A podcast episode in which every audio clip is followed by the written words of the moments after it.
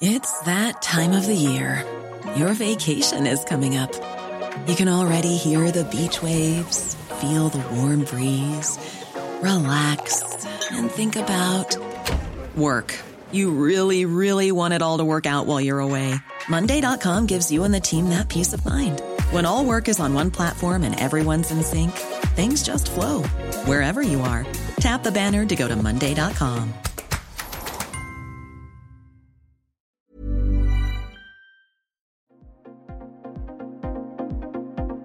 Ils sont au cœur de l'actualité ou la décrypte. Prenez des nouvelles de la France et du monde avec Fil Rouge, un podcast du Dauphiné Libéré. Hugues Poissonnier, bonjour. Vous êtes professeur à Grenoble École de Management, spécialiste en économie et stratégie des entreprises. Depuis quelques mois, la France, comme le reste du monde, subissent une pénurie de semi-conducteurs. Quelles pourraient en être les conséquences économiques? Alors les semi-conducteurs aujourd'hui sont utilisés euh, par beaucoup d'industries. Il y a bien sûr l'automobile, mais euh, toute une série de produits euh, électroniques divers utilisent ces, semi-conducteurs. Ils sont de plus en plus présents tout autour de nous dans les produits de notre quotidien. Donc effectivement, cette pénurie risque d'impacter toutes ces industries-là, avec bah, évidemment des difficultés en termes de, production et puis assez rapidement d'incapacité à répondre à la, à la demande. On a vu qu'il y avait déjà des usines à l'arrêt. Est-ce que la situation pourrait s'aggraver? Ben voilà, comme vous le disiez, des arrêts forcés pour euh, toute une série d'usines, après des arrêts euh, qui ont déjà eu lieu euh, ces derniers mois pour les raisons que l'on connaît, hein, évidemment, de, de, crise sanitaire et économique déjà. Donc tout ça risque de, d'enfoncer encore un petit peu plus ces industries-là dans la crise et les difficultés. Mais est-ce qu'on n'assiste pas là à une stratégie qui consiste à créer le manque du produit pour pouvoir en augmenter sa valeur? Alors ce type de stratégie peut tout à fait fonctionner on l'a vu à l'œuvre par le passé. Et là, euh, concernant cette crise bien particulière euh, dont on parle ici, euh, on connaît bien les, déterminants, c'est-à-dire qu'il y a eu des tensions à un de nature géopolitique, il y a eu l'arrêt de certaines usines sur toute une série de, composants en Asie pendant la période de, ralentissement de l'activité, si on le dit comme ça, même d'arrêt de l'activité.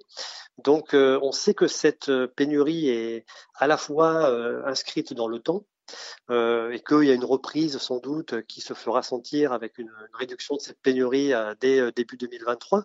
C'est ce que disait Jean-Marc Chéry notamment. mais dans le même temps, il y a des effets de, plus long terme, il y a des déterminants de plus long terme qui font que pour toute une série de produits, et pas que les composants électroniques, pas que les circuits intégrés, etc., on risque d'avoir des pénuries pour toute une série de matières premières hein, dans les années qui viennent, à plus long terme. L'entreprise franco-italienne ST Microélectronique fabrique justement des semi-conducteurs.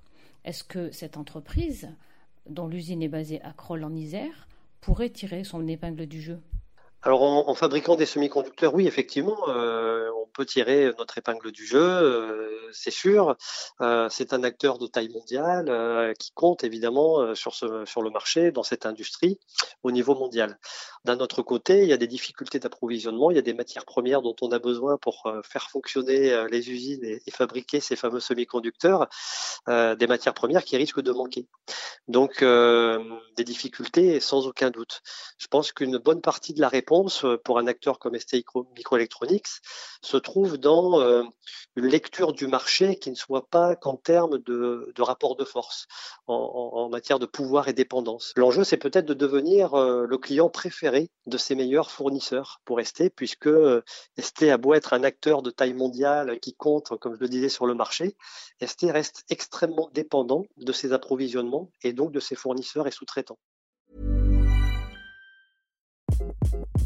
Hi, this is Craig Robinson from Ways to Win, and support for this podcast comes from Invesco QQQ, the official ETF of the NCAA. Invesco QQQ is proud to sponsor this episode, and even prouder to provide access to innovation for the last 25 years. Basketball has had innovations over the years too. We're seeing the game played in new ways every day. Learn more at Invesco.com slash QQQ. Let's rethink possibility. Investco Distributors, Inc.